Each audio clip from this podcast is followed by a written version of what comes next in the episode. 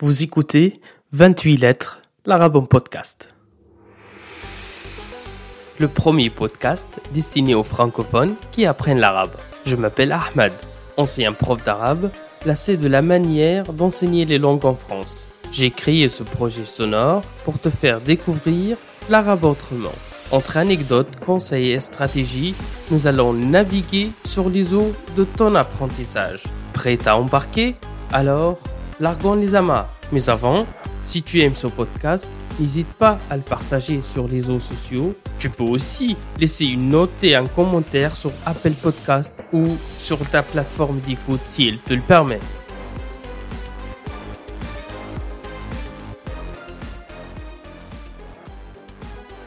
Ahlan wa sahlan dans ce 24e épisode de 28 lettres, l'Arabon Podcast. Après deux semaines hors série ces deux dernières semaines, l'heure des interviews a sonné. Puisque nous sommes le dernier mercredi du mois, voici donc notre premier épisode sous forme d'échange avec un invité que j'apprécie énormément. La première fois que j'ai entendu notre invité, il racontait son parcours dans un épisode de podcast que j'ai l'habitude d'écouter, son parcours depuis la discrétion et le désintérêt au livre jusqu'à la performance d'être vice-champion du monde de lecture rapide et triple champion de France de mind mapping ou de carte mentale. Ces méthodes d'apprentissage m'ont beaucoup touché, d'autant plus qu'ils ont résonné profondément dans mon âme de prof d'arabe. Immédiatement après, ma femme nous inscrit dans ces deux formations qui ont eu lieu cet été. Lors de ma première rencontre avec Mohamed Bouclé, je lui parle du podcast 28 lettres, l'Arabon podcast, et lui propose d'y intervenir afin de partager ses connaissances avec nous. Il accepte sans hésitation, sans réfléchir, en me laissant choisir le moment d'enregistrement. Quelques semaines plus tard, le passionnant échange que vous allez écouter a eu lieu. Sans beaucoup tarder, je vous laisse avec cette belle rencontre avec notre cher invité, Mohamed Bouclé. Salut Mohamed, merci beaucoup d'avoir accepté cette invitation.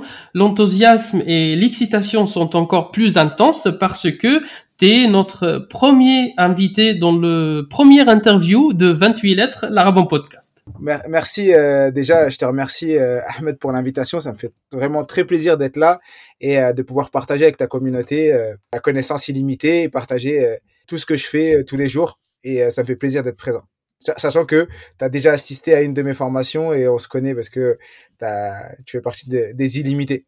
D'abord et avant d'entrer dans le vif du sujet, si tu devais choisir un mot pour te définir ou te présenter, ça serait lequel, Mohamed? Le partage. Pour moi, le partage est, important, que ce soit dans ma culture, dans mes origines, dans tout ce que j'ai fait dans ma vie et dans tous les métiers que j'ai euh, réalisés et aujourd'hui dans ce que je fais euh, actuellement le partage est pour moi fondamental et c'est pour ça que j'ai créé Connaissance Illimitée. C'est une des raisons qui m'a poussé à, créer Connaissance Illimitée, être dans cette dynamique de partage. C'est pour ça que quand tu m'as euh, demandé de participer dans le podcast et avec euh, toute la communauté arabophone ou euh, des personnes qui essayent d'apprendre et qui souhaitent être dans la démarche de l'apprentissage de la langue arabe, eh bien pour moi j'ai accepté parce que on est dans cette démarche de partage et de donner de la, de la valeur à un maximum de personnes. Pourquoi je, je t'ai posé cette petit exercice, cette petite question, parce que on a tendance à se présenter comme par exemple je suis bonjour je suis médecin je suis policier je suis enseignant je suis ingénieur etc et je trouve que c'est un peu restreint parce qu'on n'est pas que policier, on peut, on n'est pas que ingénieur. Alors, alors que ton programme que tu viens d'évoquer à juste titre s'appelle connaissance illimitée. Donc, on, on part de la restriction limitée pour connaissance illimitée. Pourrais-tu nous parler un peu pourquoi ce nom aussi ça pourrait intriguer les, auditeurs et les auditrices connaissance illimitée pour moi euh, la connaissance illimitée c'est apprendre, appliquer et partager. Pourquoi? Parce que tout ce qui est matériel, lorsque tu le divises, quand tu le partages, ça se divise. Tu as 50 euros, tu me donnes 20, euros, il t'en reste plus que 30. Ou tu as 50 euros, tu divises par deux, tu donnes 25 euros à un ami, il t'en reste 25. Le savoir, plus tu vas le partager, plus il va se multiplier. Il va se multiplier en toi, parce que toi, tu vas ancrer ce savoir, ça va être encore plus confirmé, tu vas apprendre encore plus de choses en le partageant, et il va être illimité parce que grâce à toi, d'autres personnes vont découvrir ce savoir. Donc, euh, exemple, toi, tu as assisté, tu as fait la formation mémorisation, mind mapping, et eh ben toi, demain, tu vas former une personne. Cette personne va former une deuxième personne, une troisième personne, et le savoir devient illimité. Et pourquoi j'ai appelé connaissance illimitée? Parce que pour moi, dans le monde dans lequel on vit, c'est essentiel d'apprendre une fois que tu as appris, c'est d'appliquer ce savoir. Parce que si tu l'appliques pas, ça sert à rien. Ça sert à rien d'apprendre, d'être une encyclopédie vivante et d'accumuler du savoir s'il n'est pas appliqué.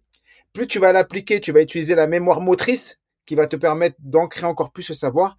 Et quand tu vas le partager, tu vas confronter ton savoir aux gens. Ça veut dire quoi? C'est-à-dire que si moi, je te parle de lecture rapide, quand je vais parler de lecture rapide, toi, tu vas me poser des questions. Je vais dire, mais c'est quoi ton histoire? Pourquoi tu dis ça? Soit je sais j'y réponds, soit je sais pas, je vais je vais chercher la réponse. Donc, je rentre dans cette démarche où euh, je, j'apprends encore des nouvelles choses. Toi, quand tu auras eu cette information, tu vas la partager. Et à une deuxième, et donc ça devient illimité. On sait qu'aujourd'hui, notre cerveau, il est illimité au sens où plus tu apprends, plus tu peux encore apprendre. Tu vas pouvoir engranger, engranger, engranger du savoir et le partager et faire en sorte que le but final, c'est que ce monde soit meilleur. Donc c'est pour ça que j'ai créé Connaissance illimitée et que euh, je l'ai appelé euh, comme ça pour que aujourd'hui tout le monde puisse apprendre, à appliquer notre savoir et le partager à un maximum de gens. Tu, à juste titre, tu viens d'évoquer aussi euh, le mind mapping ou les cartes mentales en, français et la lecture rapide. Bon, on, va les aborder en, détail, mais est-ce que tu pourrais nous présenter ces deux notions qui peuvent être pas très familières pour certains des auditeurs et des auditrices euh, donc moi, je suis Mohamed euh, j'ai 32 ans et je suis formateur en technique d'apprentissage. Donc j'apprends à apprendre à un maximum de gens. Dans ce que j'enseigne, j'enseigne trois disciplines qui sont la lecture rapide, le mind mapping et les techniques de mémorisation. On vit dans un monde où euh, tout, va très vite et les gens ont délaissé la lecture. Euh, les gens ne lisent plus de nos jours. La lecture rapide, c'est quoi? C'est des méthodes qui vont nous permettre d'augmenter notre vitesse de lecture et d'augmenter notre taux de rétention et la capacité à retenir ce qu'on lit. C'est-à-dire, il n'y a pas d'utilité à lire si tu comprends pas ce que tu, lis. Il n'y a pas d'utilité à lire si tu retiens pas ce que tu lis. Donc la lecture rapide, c'est des méthodes qui vont nous permettre de lire un livre de 200 pages en moins d'une heure et de retenir ce qu'on lit. Ça, c'est la lecture rapide. Juste euh, pour l'anecdote, moi, j'étais pas du tout un lecteur. Moi, je détestais lire quand j'étais jeune. Et aujourd'hui, je lis régulièrement. Et c'est grâce à la lecture rapide que je me suis mis à lire euh, régulièrement parce que ça m'a permis de me réconcilier avec la lecture. Le mind mapping, c'est quoi? Comme tu l'as dit, si bien dit, c'est veut dire en, français carte mentale. C'est une méthode de prise de notes qui associe des mots et des images. C'est-à-dire que dans un mind mapping, une personne qui le voit pas, ça va être compliqué de, de, se projeter, mais ils pourront taper sur euh, Internet, sur un moteur de recherche euh, mind mapping, ils en verront. Mais le mind mapping, c'est une carte, un document où tu vas associer au milieu d'une feuille un élément central qui va être le cœur de carte, et après tu vas mettre des branches sur lesquelles tu vas mettre des mots. Pourquoi tu fais ça? Parce que le mind mapping est en adéquation avec le fonctionnement naturel du cerveau.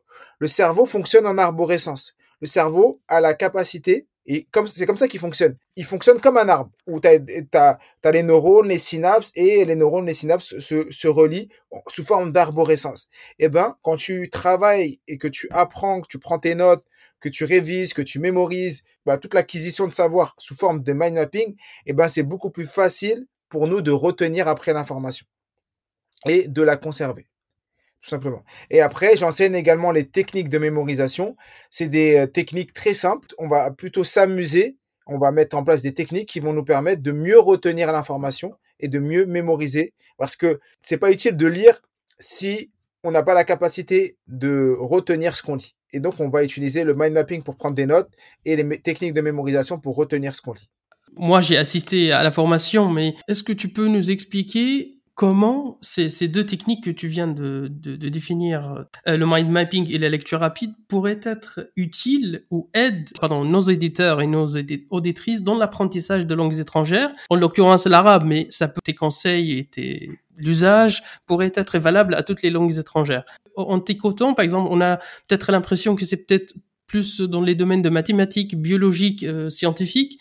Comment peut-on intégrer ceci aux sciences humaines et sociales et en l'occurrence dans l'apprentissage de langues étrangères Alors, le mind mapping est idéal pour l'apprentissage des langues étrangères parce que tout simplement, bon, on l'a vu, on l'a, on l'a, il y avait une- un petit passage sur la- l'apprentissage euh, des langues étrangères. Ce qui se passe, c'est que déjà, l'erreur à faire lorsqu'on veut apprendre euh, une langue étrangère, c'est de l'apprendre. euh, Par exemple, si vous voulez apprendre l'arabe, vous l'apprenez en français. Nous, si tu veux apprendre l'arabe, tu vas apprendre l'arabe que grâce à l'arabe, Hmm. uniquement. Et donc, pour ce faire, quand tu vas utiliser euh, le dessin pour la pensée visuelle, quand tu vas utiliser le mind mapping, quand tu vas utiliser les techniques de mémorisation, ce que tu vas faire, c'est que quand tu veux apprendre euh, un mot en arabe, tu vas le dessiner et tu vas faire en sorte que le dessin, le dessin que tu vas faire, tu vas chercher la traduction du dessin en arabe. Et ton cerveau, il va fonctionner image arabe. Il va pas fonctionner, il va pas fonctionner français arabe, mais il va fonctionner image arabe. Quand on utilise le mapping, on, met des couleurs. Et ben les couleurs qu'on va utiliser vont nous permettre de stocker l'apprentissage, la chose qu'on veut apprendre dans une partie de notre cerveau. Euh, quand on va mettre des images, ça va nous stocker l'information qu'on veut apprendre dans une partie de notre cerveau. Quand on va le placer également sur la carte, sur le document, sur la feuille, si c'est en haut à droite qu'on va chercher euh, l'endroit, on va dire ah oui c'est en haut à droite. Tout simplement parce que notre cerveau fonctionne en association, en imagination, et donc quand tu fais ça, tu utilises l'association, l'imagination et, le dessin pour la pensée visuelle. Ça, c'est le mind mapping. Les techniques de mémorisation également, on avait vu en formation le palais de la mémoire, euh, le fait de se raconter une histoire. Ben, toutes ces techniques-là vont nous permettre de stocker les mots étrangers dans notre, dans notre cerveau et donc de les retenir plus facilement, toujours en s'amusant.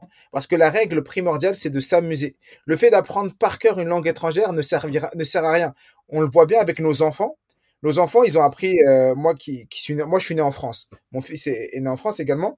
Bah, mon fils, il apprend le français aujourd'hui. Il n'a pas encore commencé à apprendre l'arabe, mais il a appris à parler en nous écoutant, en, en répétant, en essayant. Il écoutait son- au début, il a appris à comprendre, le- à nous comprendre quand on parlait. Une fois qu'il a compris, il a inventé ses propres mots pour se faire comprendre.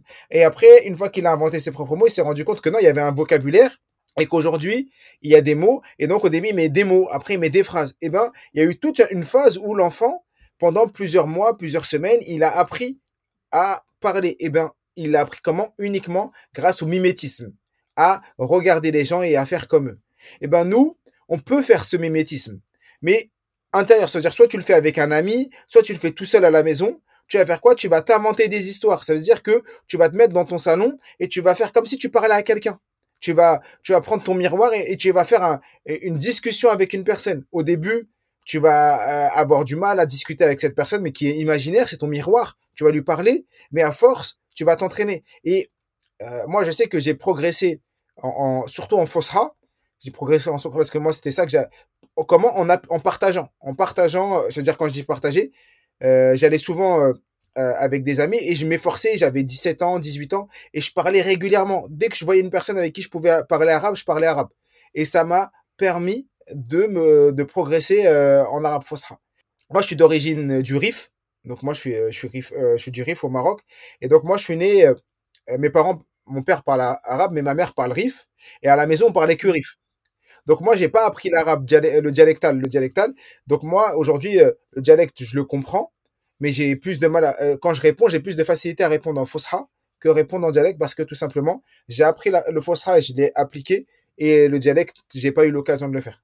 Donc, à ton avis, en tant que formateur et expert en efficience cognitive, il faut que n'importe quel apprenant et apprenante de la langue arabe, quel que soit son âge, se prenne pour un bébé ou comme un enfant, comme tu viens d'évoquer l'exemple de ton, ton fils, et, et ne pas dire que j'ai 25 ans, 30 ans, 40 ans, donc je commence par le troisième étage. Il faut, il faut qu'il commence, se, se, se, se voit, se prétend d'être un bébé, mais dans ce, l'apprentissage de cette langue-là, l'arabe en l'occurrence. Exactement. Moi, c'est ça que je, c'est ça que je préconise et surtout faire abstraction du regard des gens. C'est facile à dire.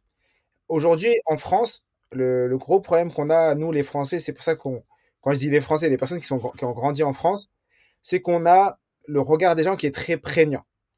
Au sens où, euh, moi, je me rappelle quand j'étais au collège, euh, dès qu'on voulait prendre la parole, même en, cours de français ou d'histoire, euh, dès qu'on faisait une erreur, toute la classe se moquait de nous. Alors quand on est parti en cours d'anglais ou d'e- d'espagnol, dès que tu voulais faire des phrases ou des choses comme ça, les gens se moquaient de nous. Et donc, c'est pour ça que en, France, on est bon à comprendre l'anglais, mais beaucoup moins bon à parler l'anglais. Parce que on a cette culture de faut pas faut pas qu'il se moque de moi faut pas que je me trompe. Et donc on va se freiner et on va s'empêcher de parler. Déjà juste la prise de parole en public il y a des études qui montrent que les gens ont plus peur de la prise de parole en public que la mort. C'est la première phobie. La première phobie c'est euh, la, prise de parole en public. Le fait de parler une langue étrangère si on parle ça veut dire parler en public on parle à quelqu'un donc on va associer la peur de parler plus la peur de se tromper parce que c'est une langue étrangère. Et ça, c'est le regard des gens. Le meilleur moyen de de pas apprendre une langue, c'est de faire euh, attention au regard des gens. Il faut savoir que si toi, es dans... Si nous, on est dans une démarche d'apprentissage, toutes les erreurs, toutes les fois où on va parler, toutes les fois où on va se tromper, et eh ben toutes ces fois-là, c'est une marche d'escalier qu'on aura euh, gravi pour parler cette langue-là. Et donc, il faut accepter de se tromper. Ça fait partie du processus le fait de, parler et de se tromper, ça fait parler du, partie du processus. Et moi, je pense qu'il est mieux et il est plus préférable d'apprendre une langue en la pratiquant avec des gens que de l'apprendre dans les livres. C'est que c'est facile de la théorie, mais c'est plus la pratique et pratiquer, pratiquer, pratiquer euh, cette langue et faire abstraction euh, du regard des gens un des gros problèmes de mes étudiants euh, d'arabe quand j'enseignais euh, pendant sept ans, c'était l'oubli, la perte d'une bonne partie de vocabulaire, des verbes et de notions grammaticales, si on les met pas en pratique. Et tu, tu viens de dire que euh, euh effectivement, la langue, ça se pratique, ça se met en place, euh, ça se parle, parce que si on ouvre le, le dictionnaire, la langue, dans sa, sa toute petite simple définition, c'est un moyen oral euh, de communication. Et tu viens de, d'enchaîner sur un deuxième problème que j'ai aussi rencontré et que je rencontre par les commentaires des, des auditeurs et des auditrices, c'est le fait d'être timide ou introverti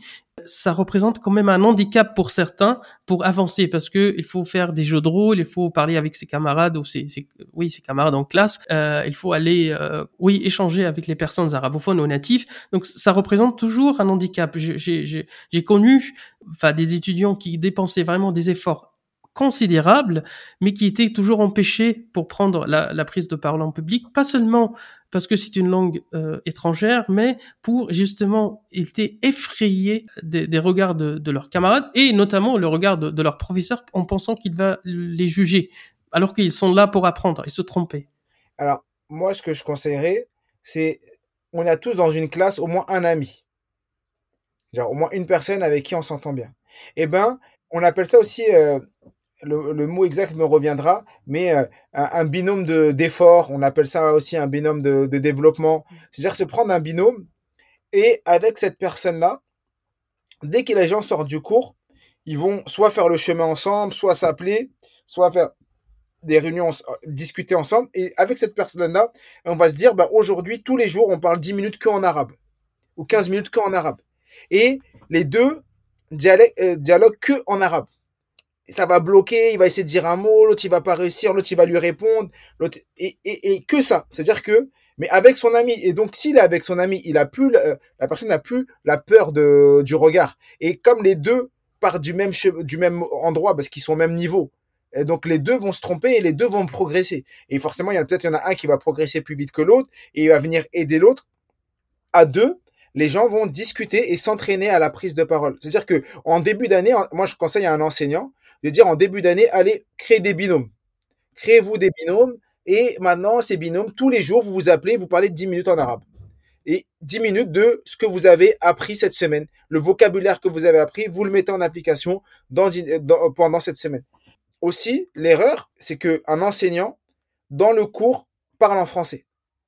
Alors que l'enseignant, il devrait parler que en arabe pendant les deux heures. C'est-à-dire que même si les élèves ne comprennent pas, il va leur faire comprendre par des images. Il va leur faire comprendre par, euh, euh, en mimant.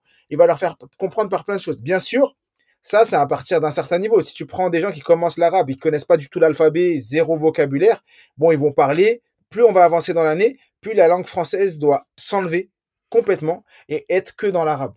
Parce que le processus de compréhension et le processus de parole, c'est deux processus différents. On voit que les gens comprennent plus rapidement que ne parlent la langue. C'est-à-dire que rapidement, une personne peut comprendre. Moi, je sais que ma mère, elle comprend très bien le français, mais elle parle euh, parle pas le français parce que euh, elle a jamais appliqué ce processus. Et même nous, on, bloque parce qu'on n'a pas l'habitude. C'est, des parties différentes du cerveau qu'on utilise. Et donc, pour développer cette partie-là, il faut l'application. Il faut le partage. C'est pour ça que les gens souvent nous disent, c'est bien d'aller dans un pays étranger pour apprendre une langue.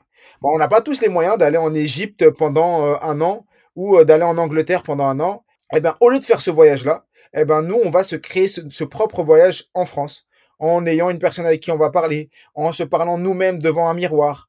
En faisant ces choses-là, en parlant à sa femme, en parlant à son mari, en parlant à des personnes qui ont cette langue ou qui veulent également apprendre. Et comme ça, on se crée notre histoire. Vraiment, je te rejoins parfaitement, euh, Mohamed, euh, dans tes conseils et merci beaucoup de tes précieux conseils. Très vieux prof d'arabe avec lequel, le premier avec lequel je travaillais, il me disait, en fait, l'explication en français euh, dans un cours d'arabe ou dans un cours d'espagnol, c'est comme si, par exemple, toi, tu, tu marches correctement, tu es une bonne santé et je te donne des piquis pour marcher.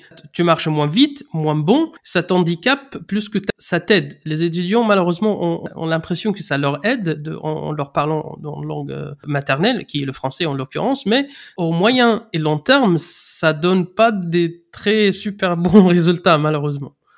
Et, non, mais je partage, je, je, suis entièrement euh, d'accord avec toi. Ben, ça dessert. Et c'est le problème, c'est que nous-mêmes, on prend pas conscience, en tant qu'élève, on prend pas conscience de ça. On a, on, n'a pas, on prend pas conscience que ça nous dessert et que l'homme, de manière générale, quand je dis l'homme, c'est l'homme avec un grand H, donc je parle des hommes et des femmes, on cherche la facilité. On est toujours dans cette démarche, je veux la facilité. Eh bien, forcément, oui, la facilité. Est-ce que la facilité, c'est forcément le meilleur résultat? Des fois, il y a, c'est ce que j'enseigne souvent, je dis investir dans la perte. Investir dans la perte, c'est-à-dire investir de l'énergie, investir du temps dans des choses qui prendront dans un premier temps, tout de suite maintenant, on a l'impression que c'est un peu plus compliqué, ça prend plus d'énergie, mais sur le long terme, ça donne beaucoup plus de résultats. Ça donne beaucoup plus de, résultats. Et c'est ça qu'on va devoir faire. Quand je partage des techniques de mémorisation, je vois les grands yeux des élèves, même toi, tu étais présent. Euh, ah, mais comment je vais pouvoir mettre ça, la, table de rappel, tout ça? Mais toutes ces techniques que je vous partage, que je partage, c'est des choses où quand tu vas investir du temps à les apprendre, eh ben, tu vas gagner du temps sur tout le reste de ta vie. C'est comme l'échauffement dans une compétition. Si tu t'échauffes pas, eh ben tu vas tu vas te blesser. Et eh ben là c'est la même chose. Si tu prends pas de temps à, à, découvrir et à mettre en à découvrir ces techniques, eh ben tu vas te blesser et euh, dans, dans la vie de tous les jours. Et comment tu vas te blesser? Parce que tu vas pas avancer. Tu vas te dire, ben j'y arrive pas, c'est pas fait pour moi. Et donc après tu passes à côté de plein de choses, de plein de d'aventures, de plein d'expériences parce que tout simplement tu n'as pas euh, développé ce que tu pouvais réellement développer en termes de capacité investir dans la perte. Ça, c'est une, une, phrase que je, dont je me souviendrai toute ma vie jusqu'à la fin de mes jours, certainement. Mais tu nous as donné un petit bout, mais j'aimerais bien, je suis vraiment très intéressé. Est-ce que tu pourrais revenir sur ta propre expérience? On sort un peu de statut euh, formateur et expert en euh, efficience euh, cognitive et, ingénieur par formation aussi, et en tant que ton, ta propre expérience d'apprendre l'arabe en France, c'est-à-dire tout un, en étant dans un pays francophone, il n'y a pas cet aspect ou cette chance de pratiquer à l'extérieur, dans le marché, dans la rue, dans le transport, etc. Par exemple, à, quel âge tu as commencé? Et ce qui m'intéresse aussi, qu'est-ce qui t'a encouragé euh, de faire ce parcours d'apprentissage? Parce que en France, entre guillemets, on n'en a pas besoin, mais on a besoin quelque part. Alors moi, on va dire que j'ai eu euh, j'ai eu deux phases dans ma vie dans l'apprentissage de l'arabe. Une qui n'était pas volontaire et une qui était volontaire. C'est-à-dire, euh, moi, mon père, euh, longtemps, il m'a très jeune, euh, je pense que je devais être en, je devais avoir 7-8 ans, il m'a inscrit au cours d'arabe. Je me rappelle tous les samedis matins, j'avais deux heures le samedi matin, deux heures le dimanche matin. Il prenait la voiture, il faisait 20, km pour pour m'accompagner au cours d'arabe. J'y allais le matin, le samedi matin, le dimanche matin, je faisais deux heures. Et à vrai dire, de 8 à, à 14 ans, j'y allais, mais j'y allais sans, sans sens. Ça veut dire quoi? J'y allais parce qu'il fallait y aller. Parce que mon père, pour lui, c'était important que j'y aille, que j'apprenne la langue arabe, que parce que c'était c'était des cours d'arabe, mais c'était pas que des cours d'arabe, c'était des cours également où on apprenait le Coran, on apprenait également notre religion. Et donc pendant toute cette phase-là, j'y allais et c'était un peu comment dire ça? C'était pas du tout bénéfique. C'était une contrainte et surtout l'environnement était pas adapté. Ça veut dire que c'était un peu euh, c'était un peu la récréation, malheureusement. Et je, c'est, quand je dis la récréation, voilà, euh, on est là, les enfants sont là, ils sont, ils ont pas de but, ils sont là parce que nos parents ils nous ont mis. Les enseignants, il y en a, ils ont jamais eu euh, C'est, ils ont jamais eu de, de cours d'enseignement. Ils, sont là et, ils t'apprennent l'arabe tout simplement, pas de manuel, où il y a des manuels, mais c'est pas structuré. Voilà, il y a plein de choses. Ça, ça a pas forcément été une super expérience. Et à partir de, de mes 15 ans, où là, il y a eu l'adolescence, où là, j'ai pris conscience de l'importance de l'arabe pour la compréhension de ma religion. Et là, ça a littéralement changé mon euh, comment je percevais l'arabe. Parce que là, euh, pour moi, l'arabe, c'était pas juste apprendre l'arabe, mais c'était apprendre pour comprendre quelque chose qui était encore plus grand que l'arabe c'était comprendre euh, pourquoi je suis sur Terre, pourquoi ma religion et tout ça. À ce moment-là, je me suis mis à, vouloir à, vraiment, on va dire, c'est comme si en un an j'ai rattrapé. Mais je pense que toutes les années avant m'ont servi parce qu'elles étaient là, elles étaient là dans ma, dans ma tête. Mais en un an, euh, je pense que j'étais en seconde, j'ai rattrapé, en, troisième, j'ai rattrapé toutes mes difficultés que j'avais en arabe, qu'on ce soit dans la lecture, dans l'écriture et tout. Et ensuite, j'ai trouvé une bonne école, une très très très bonne école en, en région parisienne, avec un chir franchement qui était euh, incroyable. Et j'ai été inscrit là-bas pendant trois ans, pendant trois ans. Et franchement, ces trois années, c'était c'était tout mon, collège. J'ai été inscrit en seconde, première et terminale, et ça a été magnifique. C'est-à-dire que en trois ans, j'ai évolué, que ce soit en, grammaire, que ce soit en conjugaison, que ce soit en vocabulaire, en, éducation islamique, que ce soit en apprentissage du Coran, j'ai énormément évolué, mais c'était en lien aussi avec ma volonté, ma volonté de découvrir et d'apprendre ça. C'est-à-dire que c'était plus juste une contrainte, mais c'était un choix. Et c'est pour ça que, euh, et ça aujourd'hui, ça, ça, me reste dans ce que j'enseigne aux gens. Quand tu fais quelque chose par choix, parce que tu as envie d'apprendre, parce que tu veux et tu veux découvrir, c'est pas du tout la même chose que quand tu fais parce que as été, ça a été une contrainte. Et je remercie mon père qui m'a, on va dire, forcé quand même à aller pendant ces années-là. Parce que s'il m'avait pas fait ça, peut-être que j'aurais jamais pris cette conscience. J'aurais jamais pris conscience de ça. C'est, c'était mon cheminement. Hmm. Et ce cheminement m'a permis un jour de me dire, ah oui, non, mais là, maintenant, Mohamed, tu veux apprendre. Et donc là, j'ai appris ça. J'ai appris euh, pas mal de Coran. J'avais appris. J'ai fait plein de choses parce que j'avais envie. Et surtout, ce que je faisais, c'est que je pratiquais. J'avais des amis euh, des amis dans ma classe du cours d'arabe. On parlait toujours arabe ensemble. Dès qu'il y avait l'occasion de parler, on parlait. Euh, dès que je rencontrais des gens, je parlais arabe parce que des gens qui, qui avec qui j'avais l'occasion de parler, parce que pour moi c'était important. Et euh, jusqu'au bah, jusqu la, ma satisfaction, ça a été le jour où je suis, quand j'ai commencé à aller euh, bah, les vendredis et que je comprenais la, la entière du, de l'imam. Là, pour moi, c'était magnifique parce que je me disais, waouh, tu comprends tout ce que euh, il, il est dit. Et c'est ça pour moi, c'est pour ça que l'arabe était important. C'était de comprendre, de comprendre euh, ma religion. Après, je sais que toi, tous les auditeurs et toutes les auditrices sont pas forcément de confession musulmane et qui peuvent apprendre l'arabe. Mais moi, c'était ça mon but. En fait, ça nous fait rebondir sur, pour toi, dans ton, ta propre expérience, avoir la, la vraie motivation ou bien la vraie perspective de cet apprentissage était beaucoup plus important que le manuel, que les distances, que tout. C'était le point de départ, comme tu viens de, de dire à juste titre, de supporter toutes les difficultés et régler toutes les lacunes que tu avais précédemment dans la première expérience. Et c'était juste comprendre, si on comprend pourquoi on fait, on le fait très bien. Et sinon, ça sert à rien.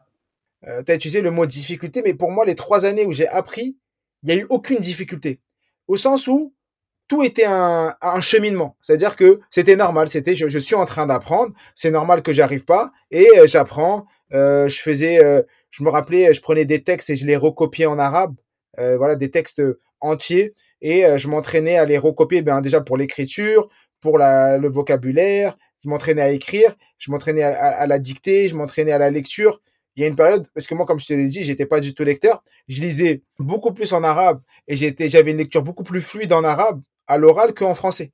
Pourtant que c'était ma, langue latale. Pourquoi? Parce que je passais beaucoup de temps à m'entraîner à lire à l'oral, à m'entraîner à, à comprendre ce que je dis, parce que pour moi, c'était essentiel. Et une question qui, qui se pose, par exemple, pour les, les jeunes ou les étudiants à, à, ton cas, comment tu faisais, par exemple, pour l'organisation euh, Réconcilier les cours d'arabe euh, et la pratique et la lecture, tout ce que tu viens de dire comme activité super enrichissante, et parcours scolaire ou l'école ou, par exemple, les occupations et les impératifs familiaux euh, ou professionnels. Parce que la plupart des étudiants ou des jeunes, quelles que soient leur, leurs origines, ils avancent toujours le problème ou le l'argument que je n'ai pas le temps. Je n'ai pas le temps d'apprendre une, nouvelle langue ou une langue étrangère parce que j'ai déjà plein de devoirs à l'école, plein de travail et d'exercices à faire, que ce soit à la fac ou à l'école. Comment comment t'as fait pour euh, avoir le à mi-chemin entre celui-ci et celui-là? Je me rappelle encore. C'est parce que moi, quand j'étais en terminale, je passais mon bac S à la madrasa. Euh, mon école s'appelait la madrasa. On avait énormément d'examens le prof nous donnait, euh, parce qu'il y a plein de niveaux, niveau 1, 2, 3, 4, il y avait plein, plein d'examens. Quand on avait nos semaines, euh, nos week-ends d'examens, on avait, euh, et en plus, en fin d'année, tu as les examens en même temps que le bac, tu vois, parce que c'est les fins de l'année. donc, tu as, les examens partout. Et en vrai, c'est une question d'organisation. C'était tout simplement une question d'organisation. Quand je dis, c'est facile de dire ça. Exemple, juste pour cette école-là, dans cette école, si tu étais absent trois fois sans justificatif, de, euh, sans vrai justificatif, tu étais viré de l'école. Euh, dans cette école, il fallait que si tu es absent, tu ramènes un, certificat du médecin. C'est-à-dire que si tu ratais un samedi, il n'y a pas le certificat du médecin, c'est absence non justifiée. Trois absences non justifiées, t'es viré. On te rembourse, rentre chez toi. Et donc, juste dans l'état d'esprit, ils étaient dans un état d'esprit où ils veulent que des gens qui sont motivés. Si tu veux pas payer, et nous, on veut pas ton argent. On veut que tu apprennes. Donc, si t'es pas là pour apprendre, au revoir. Donc, déjà, nous, ça nous conditionne. Mais ça, c'est autre chose. Mais euh, donc, il y avait une question d'organisation. Et quand, dans cette question d'organisation, c'est que je consacrais tous les jours un peu de temps à l'apprentissage. De, C'est-à-dire que je me rappelle, je pense, je, faisais, je devais faire une demi-heure à 45 minutes d'arabe tous les jours. Pas plus. Mais tous les jours la semaine et le week-end, je faisais un peu plus, mais c'était ça. C'était, euh, voilà, tu as 40, 40, 45 minutes, une demi-heure, 45 minutes, des fois une heure par, par jour. Et donc, quand je rentrais de l'école, je faisais mes devoirs et ensuite je rajoutais dans mes devoirs ces 40 minutes ou ces 45 minutes de, cet apprentissage-là. Et euh, à l'époque, j'apprenais aussi euh, euh, un peu le Coran, donc j'avais tout ça dans mon programme. J'avais le matin tôt le soir, et voilà, je faisais tout ça ensemble. Et c'était juste me dire, tous les jours, je mets un peu de temps, tous les jours, je un temps à ça, un temps à ça, un temps à ça, donc j'avais mon temps pour mes devoirs, le temps pour ma, lecture, et euh, le parce que c'était important de, faire le. Ouais, génial, Mohamed. On peut pas euh, que être admiratif à, ces, motivations parce que malheureusement les jeunes pour lesquels j'ai enseigné à la fac, ils me disaient toujours on n'a pas le temps, on n'a pas fait le devoir parce que parce que si, parce qu'on a beaucoup de cours. Mais euh, 45, 30 euh, minutes ou 45 minutes, une moitié d'un match de football. Euh, c'est, euh, on va dire, le temps qu'on pourrait passer devant une série télé de Netflix ou Disney, etc. Donc c'est vraiment très peu, mais c'est la constance qui crée des bons résultats. On n'a tous pas le temps et on a tous le temps. C'est-à-dire quoi? Pourquoi je dis ça? C'est parce que tout le monde n'a pas le temps et tout le monde a le temps. C'est où on met le curseur de j'ai le temps ou j'ai pas le temps. Est-ce que c'est important ou est-ce que c'est pas important? Est-ce que dans mon échelle de choses à faire, ça fait partie de l'option 1, 2, 3 ou ça fait partie de l'option 10, 11, 12 Donc bien sûr, si euh, on, préfère et on estime que c'est plus important pour nous de regarder Netflix, de être sur les réseaux sociaux, de faire ci, de faire ça, et eh ben forcément on n'aura pas le temps pour aller faire du sport, on n'aura pas le temps pour notre famille, on n'aura pas le temps pour apprendre l'arabe, on n'aura pas le temps euh, de pour apprendre une autre langue. Mais si on estime que ça c'est plus important, et eh ben le reste on enlève. Le, temps, on a tous sur Terre 24 heures par jour. Il n'y a pas une personne, même la personne qui gagne 10 milliards d'euros par jour, elle n'a pas plus de 24 heures. Après, effectivement, elle va avoir de l'argent qui va permettre de payer des gens qui vont faire des choses pour elle. Mais l'apprentissage, on a tous 24 heures. Et eh ben, ces 24 heures-là, c'est toi, à nous de choisir qu'est-ce qu'on veut y mettre. Est-ce qu'on veut y mettre des choses qui vont nous permettre de réussir plus tard ou est-ce qu'on veut euh, euh, la distraction, le plaisir éphémère du, moment présent Tu as soit le plaisir différé ou le plaisir euh, du moment présent. Ça veut dire quoi? Le plaisir présent, ça va être de manger un McDo. Tu au McDo, tu vas manger un truc bien sucré, tout ça. Ça, c'est le plaisir présent. Le plaisir euh, différé, c'est de se dire, je mange pas ça pour être en bonne santé et passer plus de temps sur Terre. Donc là, tu as différé ce plaisir-là, mais qui va te donner un autre plaisir, c'est de rester plus de temps et donc de faire d'autres choses avec ta famille, ou passer, ou c'est ne pas tomber malade pour rester avec ta famille. Donc c'est à nous de choisir est-ce qu'on veut le plaisir de tout de suite ou le plaisir différé. Alors, Mohamed, on revient à ton statut de d'ingénieur de formation, de actuellement formateur en efficience cognitive. Donc, tu es à cheval entre d'un côté le monde professionnel du travail et le monde de la formation et de l'enseignement ou de la formation professionnalisante. Donc, à ton avis, euh, et à partir de ton ta place d'expert, en quoi est-il pertinent d'apprendre l'arabe en 2021 Parce que j'ai des jeunes ils préfèrent aller plutôt vers des langues européennes, l'espagnol, l'allemand, l'anglais, ou d'autres langues un peu lointaines ou éloignées comme le russe et le chinois. Qu'est-ce que ça leur apporte d'avoir l'arabe dans leur CV C'est très simple, c'est que c'est un avantage concurrentiel. Ça veut dire quoi? C'est-à-dire qu'aujourd'hui, bah, le golf, il y a énormément de, travail là-bas. Euh, c'est un endroit où énormément de personnes vont euh, s'expatrier et vont travailler. L'anglais, on l'apprend à l'école quoi qu'il en soit, l'anglais, on l'apprend, on l'apprend euh, au collège, en, en collège, maintenant même en primaire, on va apprendre l'anglais en primaire, au collège, au lycée. On va dire que l'anglais, c'est une obligation, tout le monde là aujourd'hui. Maintenant, je sais que moi j'ai encore un ami, il y a un mois, on en discutait. Ils avaient un appel d'offres avec des pays du Golfe. Ils avaient un appel d'offres. Et lui, qui est arabophone, on l'a mis en avant et on lui a demandé de faire répondre à l'appel d'offres et c'est lui qui a passé les entretiens. Comme il est d'origine marocaine et qui parle arabe, et qui parlent bien l'arabe, les concurrents, bah forcément, ils vont venir, ils vont parler anglais avec les, lors de l'appel d'offres. Ils vont, et ben lui, il a parlé anglais, il a parlé arabe. Et donc, humainement, il a créé une connexion avec le client que les concurrents ne pouvaient pas parce qu'ils n'avaient pas la capacité de parler l'arabe. Donc, ça, c'est un avantage au sens où, quand vous avez la capacité d'avoir une langue supplémentaire dans votre bagage, et ben, en fonction de l'endroit où vous voulez aller, fort, vous allez pouvoir parler cette langue. Donc, si vous voulez travailler dans le Golfe ou dans les pays qui, même dans les grands groupes, parce que, exemple, on peut travailler en France, bah, lui, il est en France, hein, mais le fait que aujourd'hui, euh, en France, énormément d'entreprises travaillent avec les pays arabes. Donc, avec l'Égypte, avec euh, le Maghreb, avec le Golfe, et dans tous ces pays-là, forcément, quand on va répondre à des appels d'offres, quand euh, ces pays-là demandent un savoir à un pays occidental, eh ben, si l'interlocuteur il a la capacité de leur répondre dans leur langue à elle, eh ben, il aura un avantage. Et même lors du recrutement, il y aura un avantage dans le CV en disant, ben, moi, je parle arabe couramment. Eh ben, un recruteur, il va plus aimer une personne qui a une langue en plus. Parce que s'il met juste l'anglais, tout le monde a l'anglais. Et maintenant, s'il met l'anglais et l'arabe, le recruteur, il va dire, ah ben, euh, cette personne-là, elle pourra nous permettre de euh, d'aller euh, conquérir telle, telle partie du marché, tel type de choses. Et donc, c'est un avantage.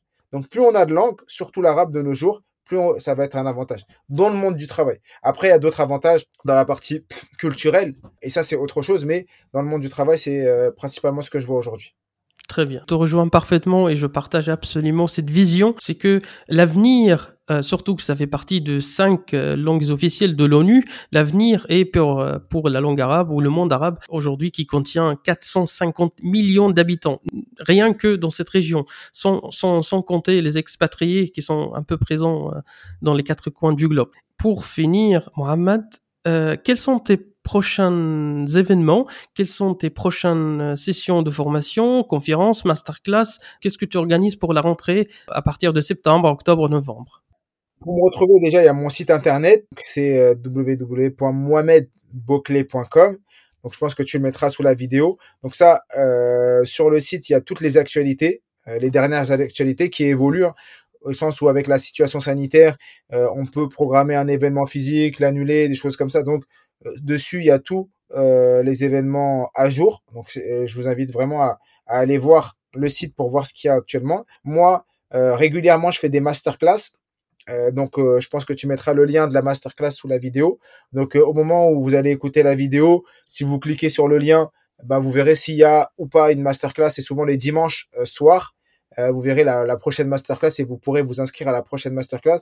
C'est une masterclass où je partage les techniques pour apprendre à apprendre. C'est une masterclass gratuite. Je l'ai fait de cette manière pour qu'il y ait un maximum de gens qui peuvent, qui puissent découvrir ce savoir gratuitement, tout simplement. Donc ça, c'est et en termes d'événements physiques, en octobre, novembre. Aujourd'hui, euh, j'en ai pas, j'en ai pas de programmé au sens où euh, je, tout dépendra de, de la situation euh, sanitaire. À la fin, Mohamed Bouclé, vice-champion du monde de lecture rapide, triple champion de France de mind mapping, donc, et le fondateur de Connaissances Illimitées. Ça fait beaucoup de casquettes, Allah. Je ne peux que te remercier de ta bienveillance durant cet, échange extrêmement euh, fructueux et euh, très très intéressant. Surtout que c'était la première euh, fois que je fais des interviews dans 28 lettres à l'Arbon Podcast. Donc, c'est super interview. On a appris énormément de choses aujourd'hui et de techniques grâce à ta connaissance illimitée c'est la première fois, mais j'espère que ça serait pas la dernière. Bah, merci euh, du fond du cœur pour l'invitation. Ça me fait plaisir de, partager ça avec euh, les gens qui, t'écoutent.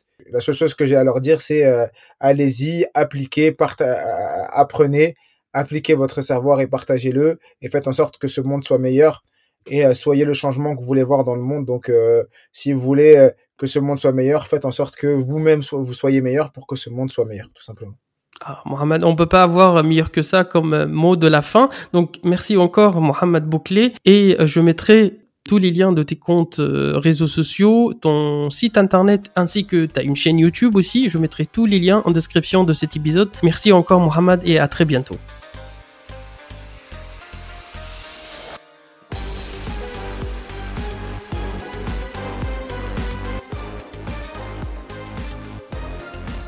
Merci de ne pas avoir quitté le navire en pleine mer. J'espère que tu es maintenant arrivé à bon port. Si cet épisode t'a plu, n'hésite pas à venir en discuter sur mon compte Instagram 28.lettres ou sur la page Facebook du podcast. T'as le lien en description. Si tu veux me soutenir gratuitement, une note et un commentaire sur Apple Podcast, ça ne te prend qu'une minute et ça m'aide énormément.